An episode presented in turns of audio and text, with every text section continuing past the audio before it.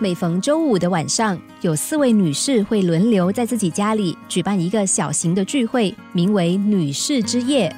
在这个聚会中，她们有一些规定，包括不抽烟、不喝酒，也不可以说八卦，更不能谈论子女、丈夫或是政治、世界新闻，因为这是一个女士之夜，更是一个完全属于她们的私人时间。虽然什么都不能够谈论，但是每到周五。他们仍然持续着这项聚会，而且风雨无阻的出现。每当有人经过他们的窗口，看见他们一个个聚精会神的围坐在一起，忍不住都好奇的问：什么都不能谈，他们还能做什么呢？只是不管人们怎么猜，从来都没有人猜中。到底是什么事把他们凝聚在一起呢？其实他们只是玩扑克牌而已。更令人惊奇的是，他们玩了这么多年，居然没有人因为输赢而翻脸，或是在聚会之后带着铁青的脸走出来。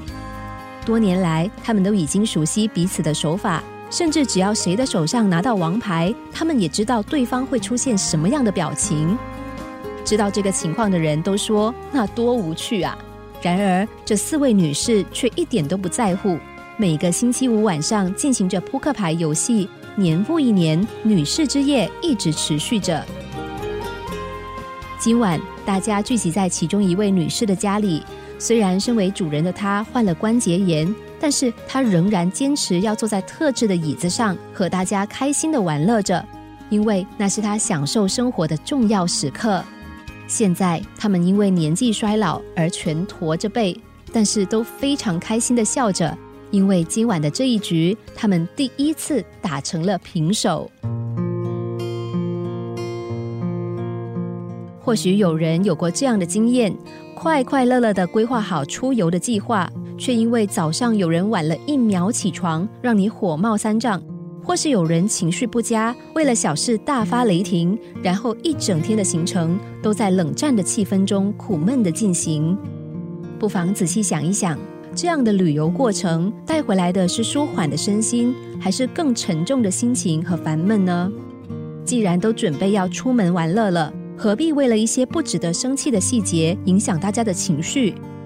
无论临时有何状况，脸上也别摆着扑克牌的面孔，好好的放松心情，并用不同于日常生活的角度来欣赏休息的片刻吧。就像故事中的四位女士。在这个完全属于他们的夜晚里，只有一个完全舒放的自己。他们每一个人在出门或是迎接同伴之前，就已经准备好最愉悦和自在的心情，要来享受他们的女士之夜。